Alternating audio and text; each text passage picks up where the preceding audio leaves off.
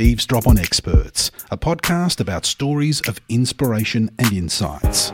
It's where expert types obsess, confess, and profess.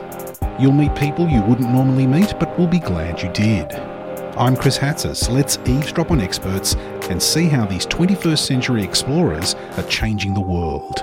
One lecture, one experiment, one interview at a time.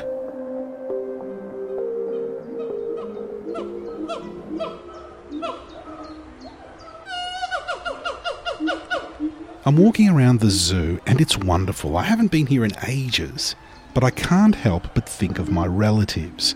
I mean, my really, really distant relatives. Yeah, those guys. Perhaps the best person to visit a zoo with is someone like Professor Bernard Wood, who studies the origins and evolution of Homo sapiens. Us. It turns out that the creatures that are most closely related to us are chimpanzees and bonobos. And we are more closely related to those two creatures than to any other great ape. Now, that's probably extremely puzzling for chimps and bonobos because they are in zoos along with gorillas and orangs, and apparently they are more closely related to the people that wander around zoos.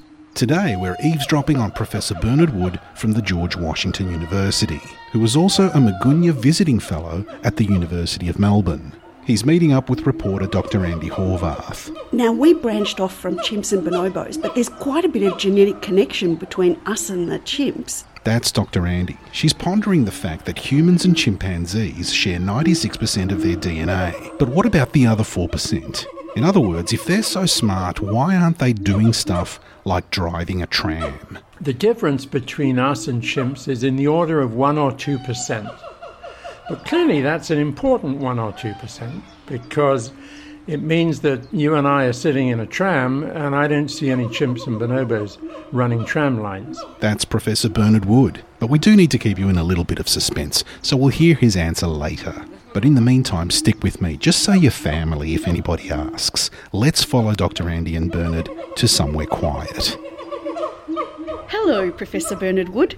I love it that we split from chimps and bonobos a long time ago, but that there were other branches that ended up as other human like life forms. Yeah, um, they.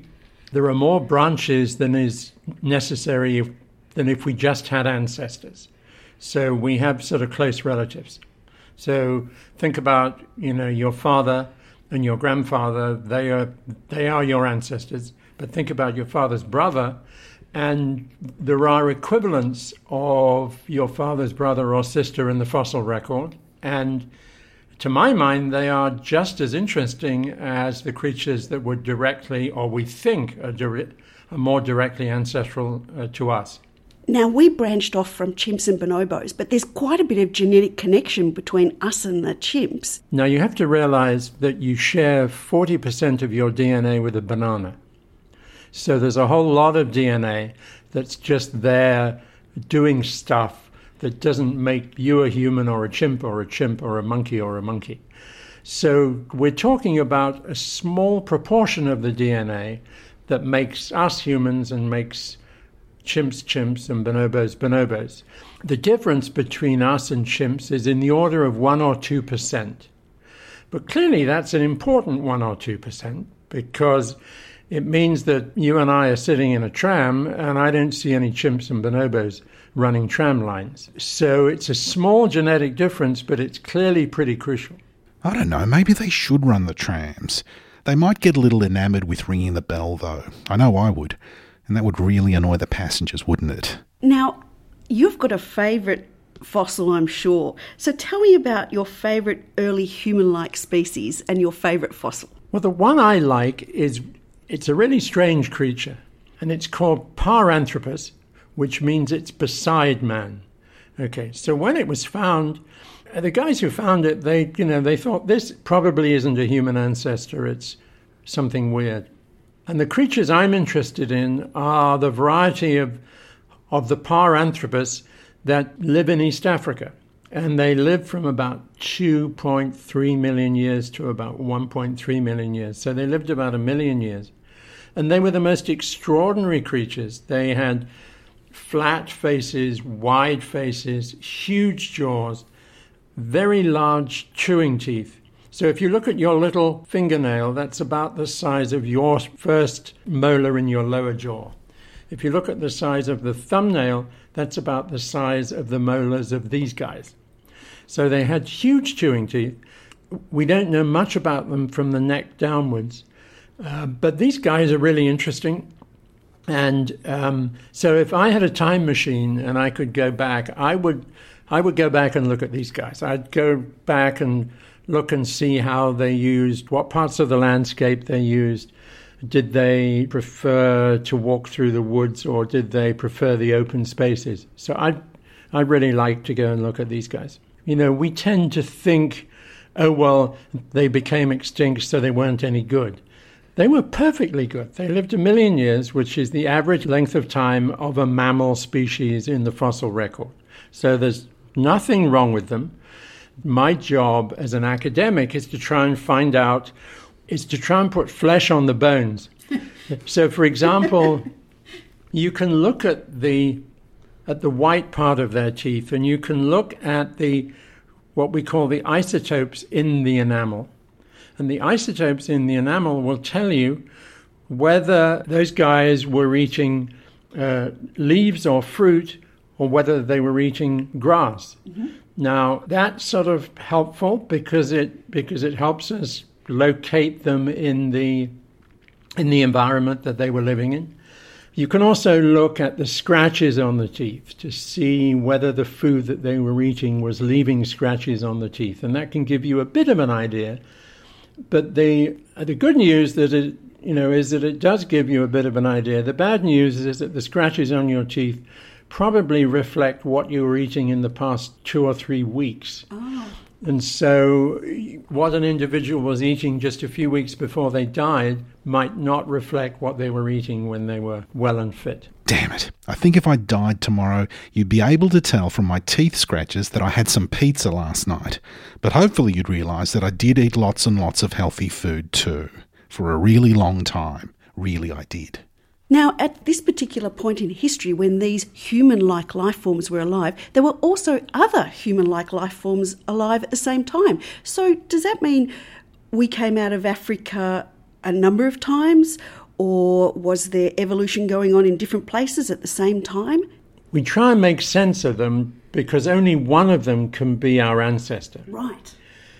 But even so, we may have not yet found the fossils of our ancestor. So they could all be our ancestor, yet they could all not be our ancestor because, you know, we can't assume that everything that was important that happened in our evolutionary history happened where we happen to find fossils. Yes. So, so it's the you know it's the drunk looking for for her keys under the lamppost problem. Just because you can see under the lamppost it doesn't mean that's where you dropped your keys. and if you're drunk, it's the only place you can see. And so, what's the point of looking where you can't see? So, you know, that all sounds sort of a bit trite, but it's really important because we, we mustn't assume that the places where we find fossils are necessarily where all the action was. I'll remember that the next time I lose my keys and my mobile phone and pretty much everything else. Thanks, Professor. We are more closely related to chimps and bonobos, and chimps and bonobos are only found in Africa. It's pretty clear that humans evolved in Africa. So the ancestor we share with chimps and bonobos was probably an African creature. When creatures that, that were either our ancestors or close relatives first left Africa is probably over two million years ago. And conventional wisdom, which one should always distrust, there was a guy called C.H. Waddington who was a developmental biologist. Well, he was an embryologist. And he was pretty skeptical about, about his own work in many ways, which you should be as a scientist. So he used to talk about the conventional wisdom of the dominant group. And his acronym was COWDUNG, Conventional Wisdom of the Dominant Group, which sort of, you know, reminds us that we shouldn't be drinking our own Kool Aid. In other words, you know, just because this is, you know, we think this is a great idea, that doesn't mean it is a great idea. so, um, the earliest of our close relatives and ancestors to leave Africa was probably a little more than two million years ago, and it was probably a creature like Homo erectus, which is found in Southeast Asia, it's found in Java. There is a dwarfed variety of it found in Flores, and there is a, a report of an even older example of Homo floresiensis from a site which is a little east of Liang Bua, where Homo floresiensis comes from. Oh, that's the Hobbit. That's the Hobbit. Okay. So uh, they now think that the Hobbit goes back about 700,000 years, which is, you know, a long way. So in other words, Homo erectus was all the way over, and of course, nearly to Australia. But, but as far as we know, Homo erectus never made it to Australia. So that's the first out of Africa. There was probably another one, um, probably in the last million years. And, and from our point of view, you need to realize that all the people on every tram in Melbourne and all the people on every tram in Prague and all the people on every tram in San Francisco all come from Africa. And they left, and they are descended from a population that left Africa, we think, about 60,000 years ago. So no matter you know who your worst enemy is or the supporter of the you know the the football team that you hate, you're all African. Excellent. I'm saying exactly that to the opposition supporters sitting around me the next time things get heated at the football. I'm sure it will be all fine. Bernard, what would you like us to think about when we see fossils or effigies on skulls? I've got this scarf with these skull effigies on it those are all the the real ones in the ground, and the images are the ones on your scarf. They all represent animals that were alive in the past. Most of them, they're not ancestral to animals alive today. So, in other words, you know, we look around and see everything that's alive today, and we tend to think that's the only way that live things can be. But if you go back in the tree of life, you know, you realize that there are lots of creatures like the, um, the Paranthropus that I'm interested in that you would never predict from looking at the animals alive today.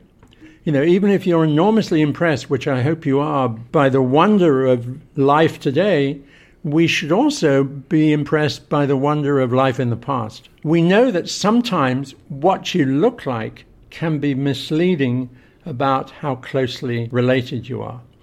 And because that can be misleading, you know, as scientists, we need to be our own worst sort of critics. I can relate to that. I am my own worst critic already. Now, the always excitable Dr. Andi brings up a particular species of the Paranthropus genus called Paranthropus boisei. It's one of the professor's favourites. He said so in a previous conversation with Dr. Andi. Just quickly, it is the largest of the three Paranthropus species, and they lived in eastern Africa during the Pleistocene epoch, from about 2.4 until about 1.4 million years ago.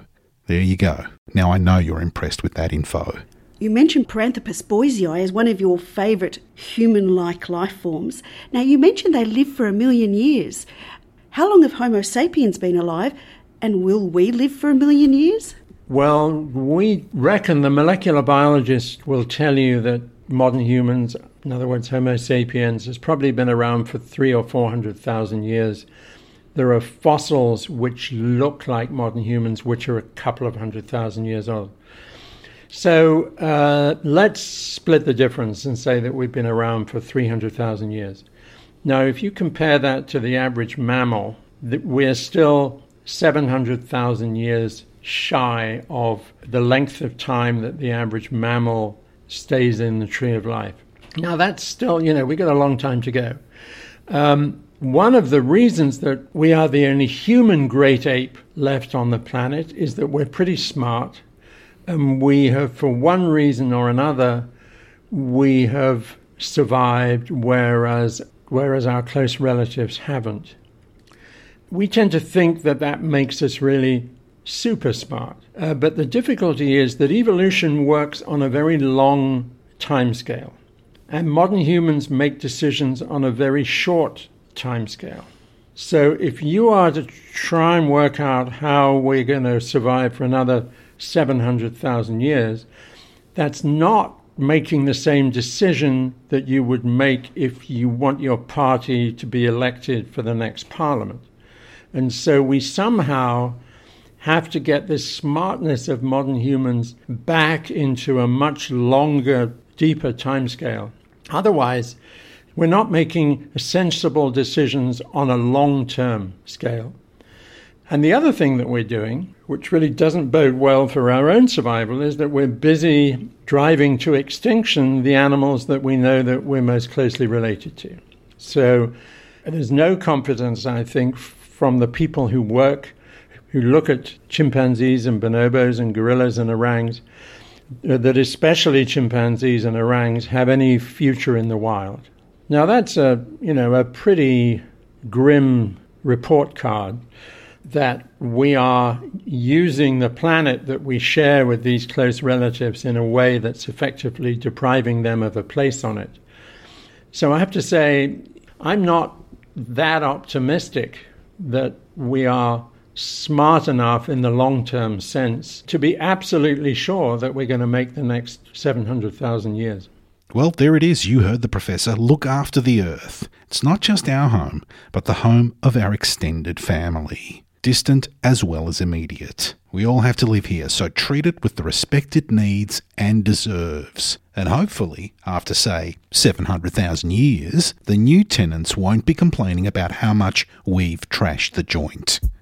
Thank you to our reporter, Dr. Andi Horvath. And thanks to our wonderful guest, Professor Bernard Wood from George Washington University. Head on over to our Big Sister podcast, Up Close, where you can hear more of Professor Bernard Wood like this. It would benefit us all to have a healthier dose of humility.